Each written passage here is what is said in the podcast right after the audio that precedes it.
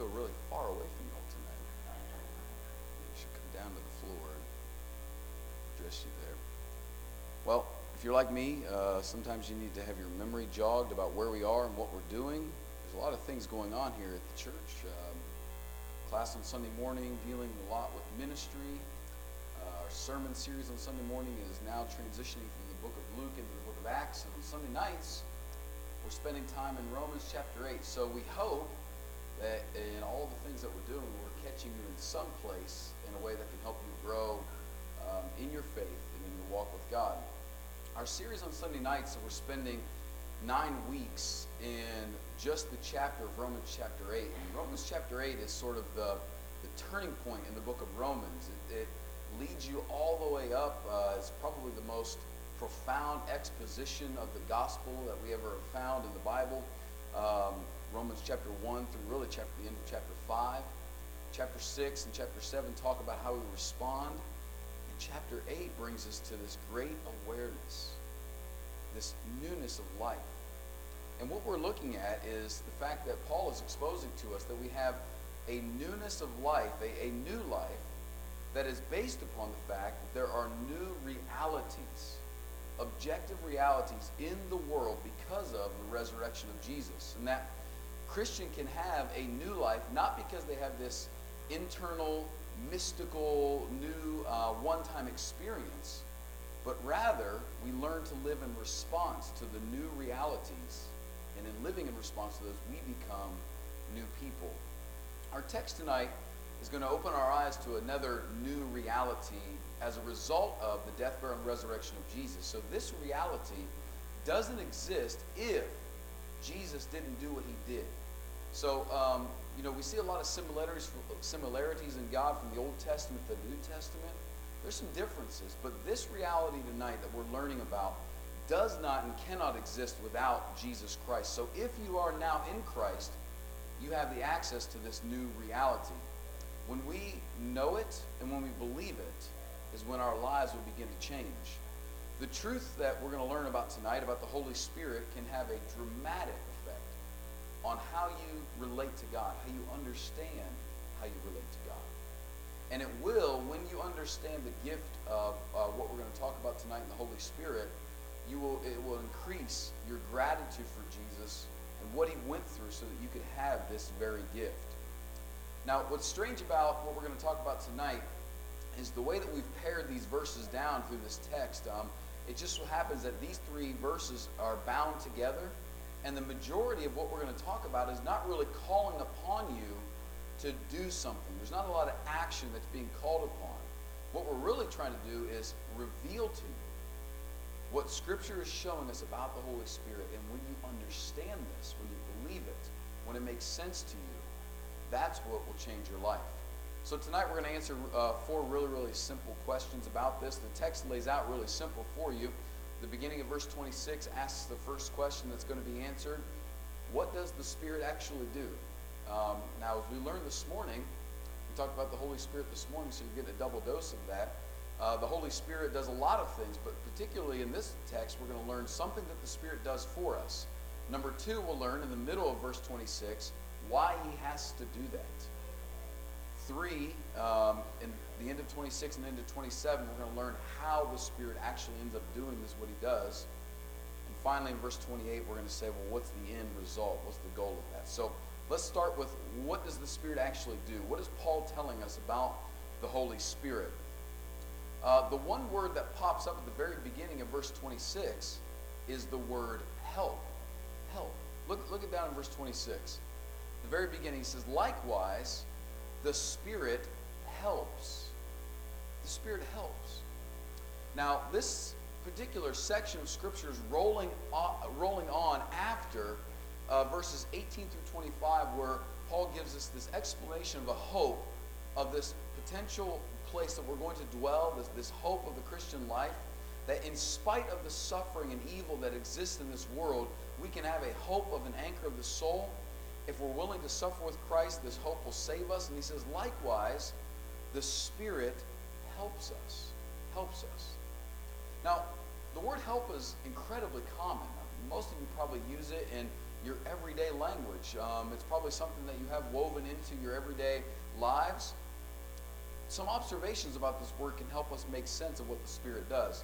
First of all, when you think about the word help, help is always something that is, when it's given, it's about the other person, not about you. So, for instance, in my life, I have accumulated a, a, whole host of really gifted and talented friends. Um, not by mistake. You know, I've got a, a, friend that knows how to fix HVAC. I don't know if he's here. Don't tell him. Um, I've got a.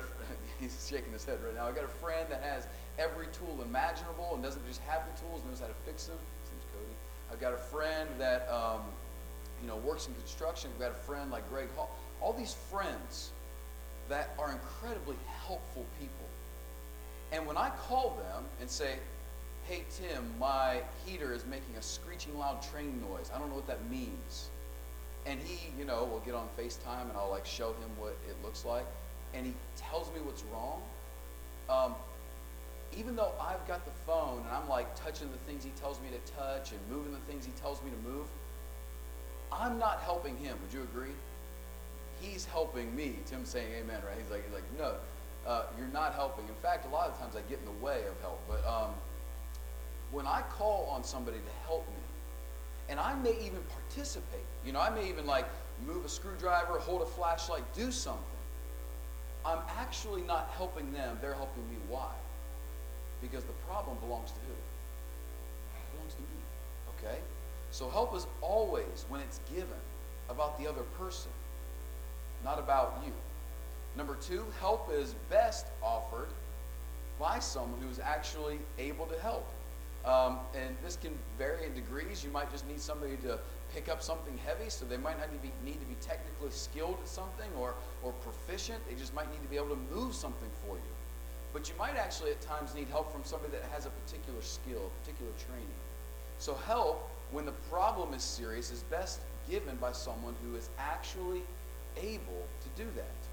And the best kind of help is the help that corresponds with your actual needs. So have you ever asked for help from somebody? Like maybe you've got a particular problem and you ask this person for help and they end up adding to the problem instead of helping the problem or, or maybe they bring in a lot of their extra comments and their extra thoughts and a new way to do something and it has nothing to do with what you're talking about and the problem just gets worse it doesn't get better the best kind of help is the kind of help that corresponds exactly with what you need and finally a request for help always requires an admission of need.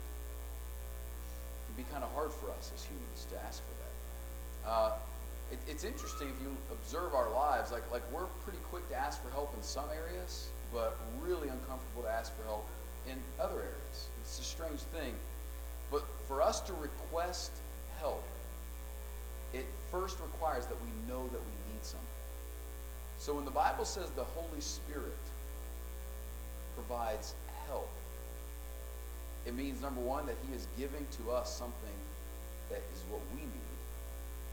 It is being given to us by him because he is someone who is able to deliver with us, for, for us what we need. And it requires for us to acknowledge that we actually do have some need. The word help means to come alongside someone who is laboring. That means to come along into their world, into their context, while they're laboring and provide the help that corresponds with their need. So if they're doing a particular thing and you watch them doing that and they need help, you come alongside and you answer that particular need. That's what the Holy Spirit does for us. Comes alongside with ability to help for help us with needs that we actually do have. Now the second question is this. That's what he does. He provides help. Now well, why does he have to do that? We, we sort of already answered this question, but let's look a little bit deeper. Why does the Holy Spirit actually have to provide us with help? Well, this goes to point number four, what we were just saying. The request of help always requires that we acknowledge that we have a need. And here, here is how Paul describes it in the middle of verse 26. And we know for those who, uh, I'm sorry, down in verse 26, likewise the Spirit helps us in our weakness. In our weakness. The word weakness is just the idea that we are in a condition without ability, without strength, that we find ourselves in a place that we have something that needs to be done that we don't have the capacity to do it. Now, we're going to undercover in just a moment what that thing is that we need accomplished because uh, this might sound sort of like a blank check. You know, great, the Holy Spirit's going to help us in all that we need, and here's a whole list of things that I need done, Holy Spirit. So get after this list, and that would be great. The Holy Spirit is addressing what the Bible says to be our weakness, our condition to not be able to address a need that we have. Now, we, it's important for us to connect with this back to chapter 8, verse 23, um, because this language is really similar. Look back in chapter 8, verse 23, just a few verses north of 26, where he says, um, he's talking about how because of sin, the creation was subjected to futility, uh, it was struggling. Um, creation itself is longing to be released from the brokenness that sin has brought into the world, the actual creation. And then he says in verse 23, but not only creation is longing to be released from this, um, but also we ourselves, who have the first fruits of the Spirit, we groan inwardly as we wait eagerly for the adoption as sons, the redemption of our bodies. You see, what Paul is getting after is that there's experience both in creation and in, and in people that in light of living in a broken and sinful world, both sin outside of us and sin within us, that there's an immense amount of frustration that exists in the world today. Frustration born out of being in a broken world, longing for our world to be better. Most people agree with that, that we live in a world that still possesses evil that we would like to have eradicated. Now, what that evil is and how we get rid of it, people differ, but we all agree that we want that to be different. But we also acknowledge that there's a brokenness in us that we long to not be there anymore. There's a brokenness that we long to have a better self, you might say. And this is our weakness. And our weakness is manifest in the way that Paul describes in verse 26 in the fact that we don't know actually what to pray for. You see, the way he's drilling this down to show us that we do have a weakness, that we're actually unable to solve our problem of sin, we're actually unable to solve the problem of evil that exists in the world, is that you and I, the way we see this is that we don't actually even know how to pray. You probably found this to be true. It's pretty hard to pray for really big things. It's hard to, to for us to muster up the right words to address things like mass shootings or things like um, ma- major issues like homelessness or hunger, things like that, or even if you look within inside yourself as the Hebrew writer would call it, the sin that is so closely aligned to you, the sin that so easily ensnares you. Most of us, when we are aware of these big, major, heavy things, find it really difficult to know how to actually pray for those things. To pray, uh, it's really interesting to look into this word. Uh, you have to think about what, what do you think the word pray means? What does it mean to pray? Well, when you look into the, what the Bible's trying to explain about prayer, prayer is a really, really deep subject, but, but very simply, the word means this to exchange wishes. Now, the word wish is not like, you know, fairy tale kind of wish upon a star thing. Wishes is your will, your desire, what you long for. Now, think about this. The word prayer means to exchange what you desire for.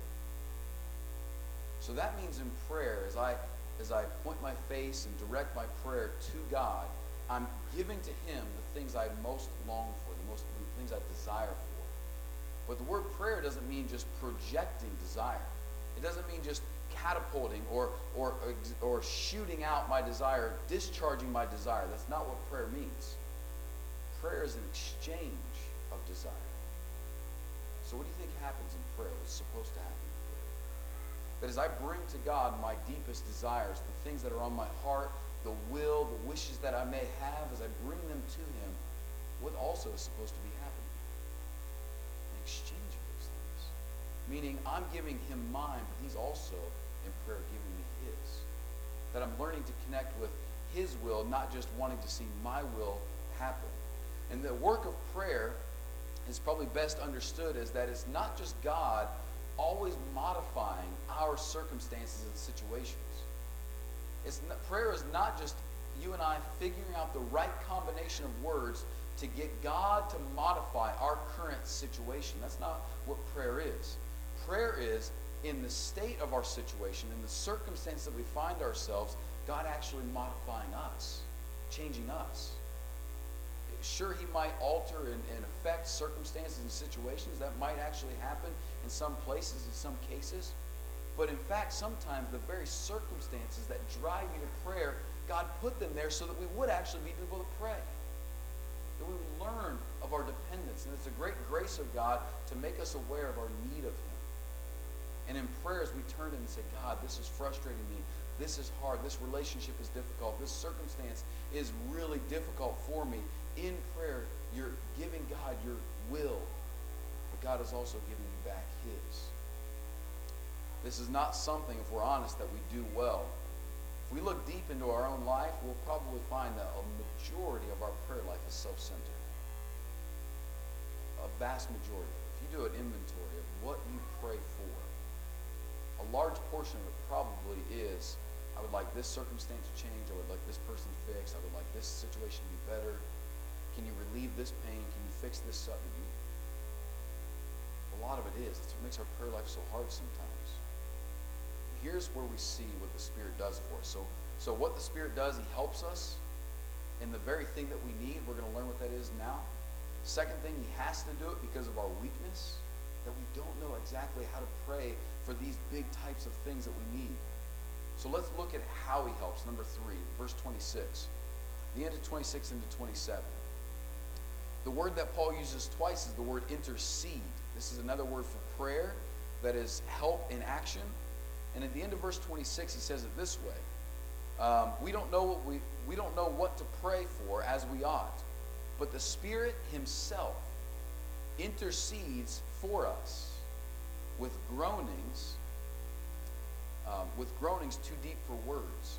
And He who searches hearts knows what is the mind of the Spirit, because the Spirit intercedes for the saints for the saints according to the will of God. Okay, let's make some sense of this how does the Spirit actually help us?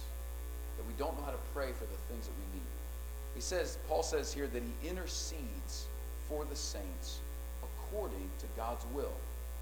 Uh, the word intercede means that it, it, has the concept of like bending over backwards for somebody or, or stooping down to help them. Um, it means to step in and do something that will provide for that person the ultimate benefit that they need. So to intercede means I see a need that you have that can lead to a benefit of your life, and I'm willing because you're not able to step in and do something to help that benefit come to fruition in your life.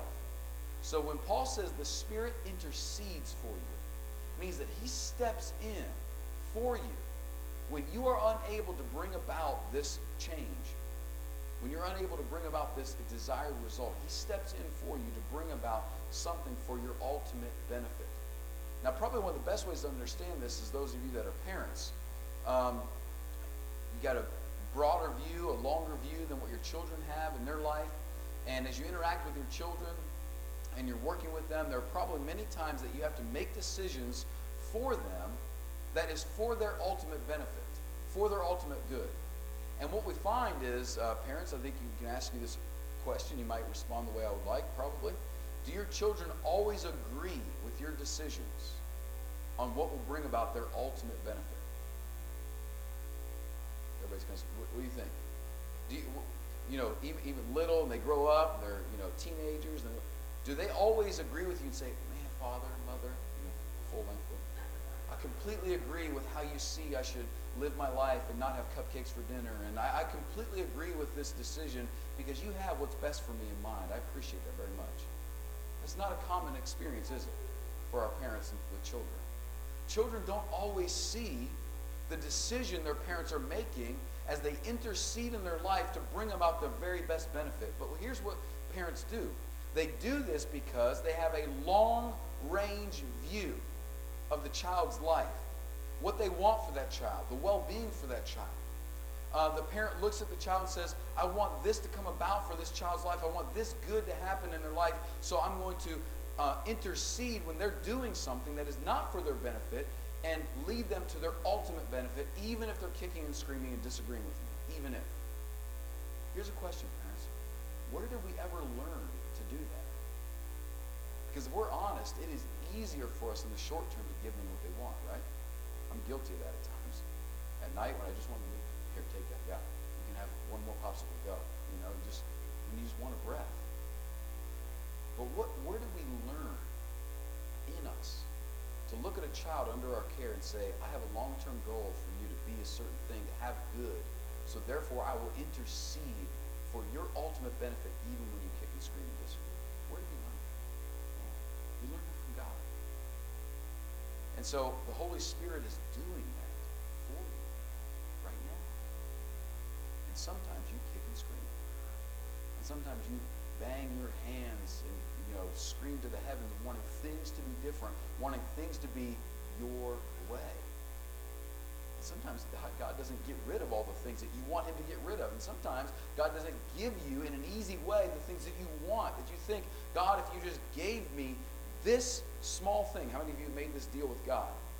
This job, this cushion on my bank account, this place in life, this if you gave me this, all the pieces would fall into place and I'd be fine.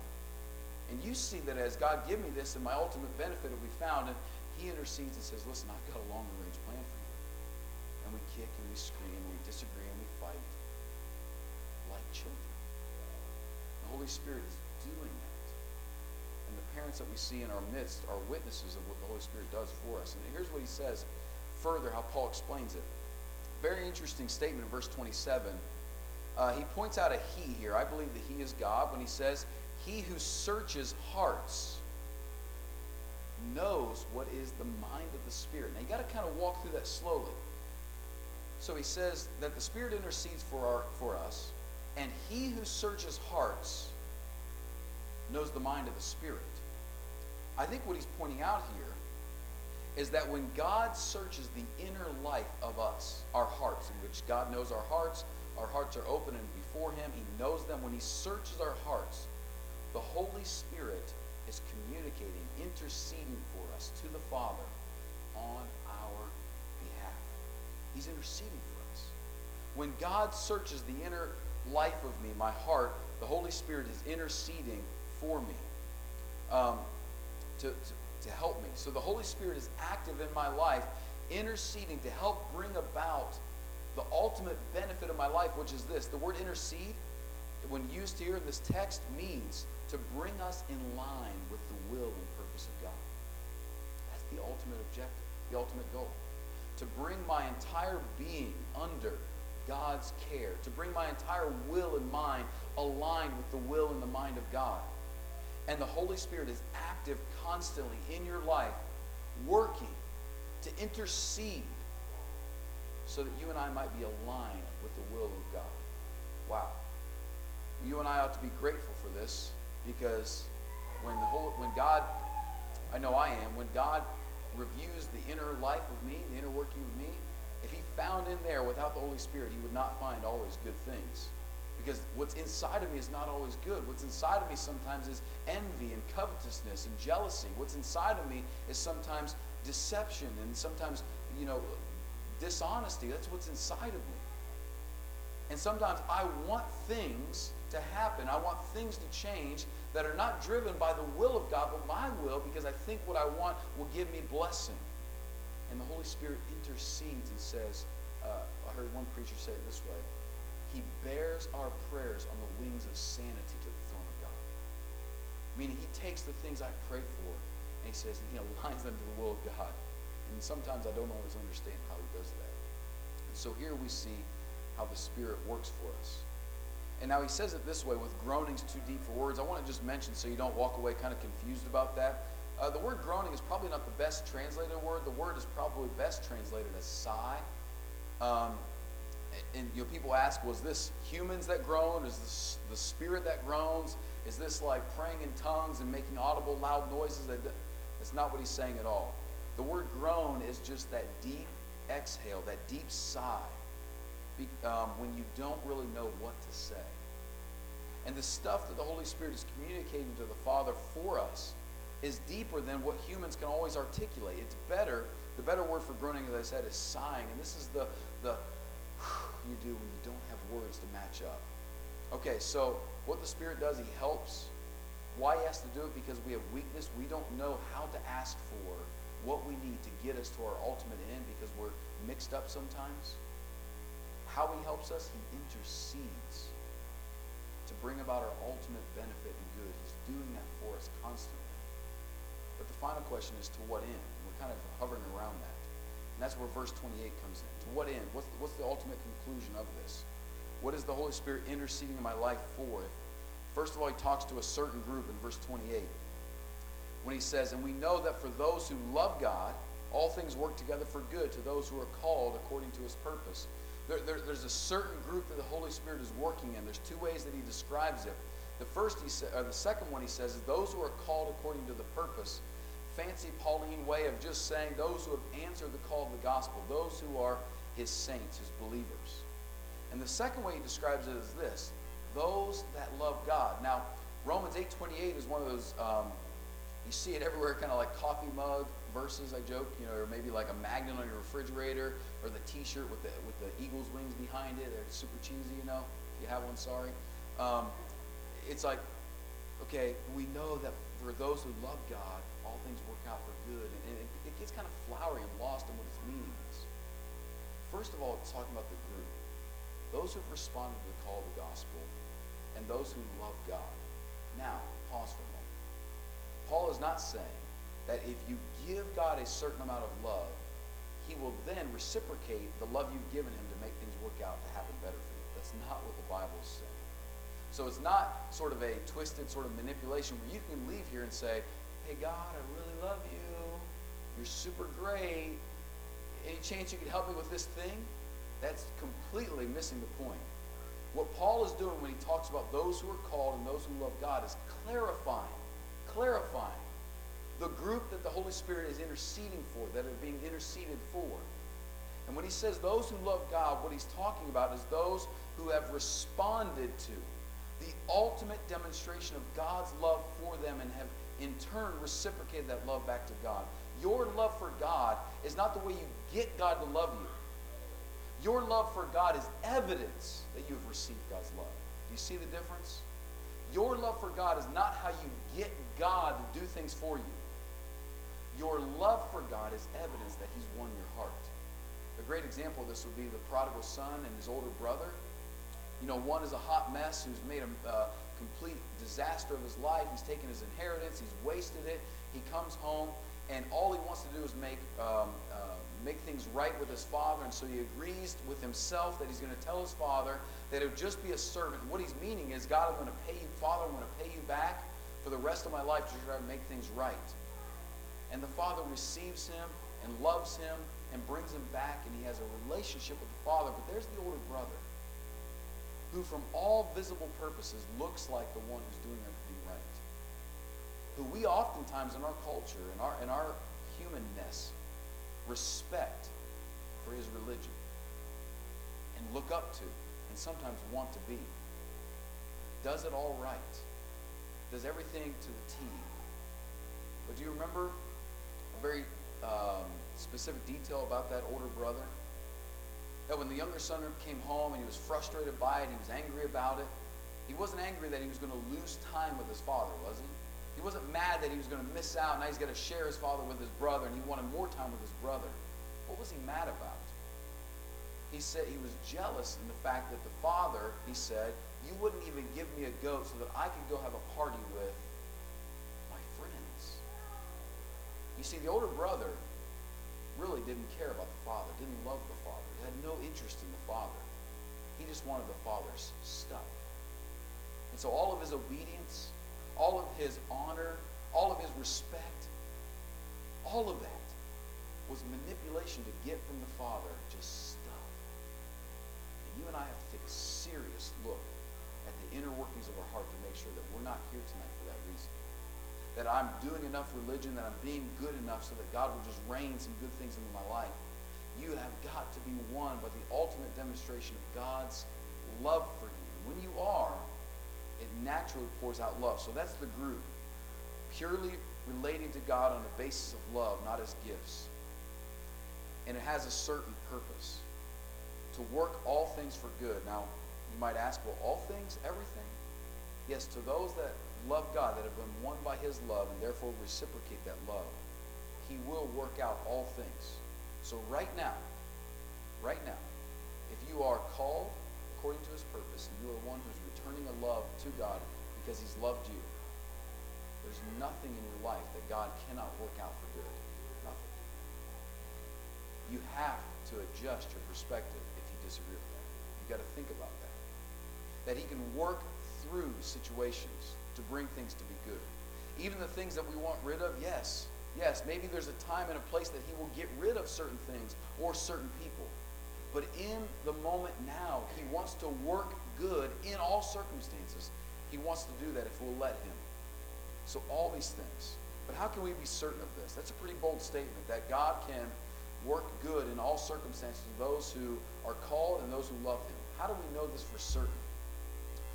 Well, I can know this for certain because of one reason that there was an ultimate wrong in the world that took place, an ultimate evil.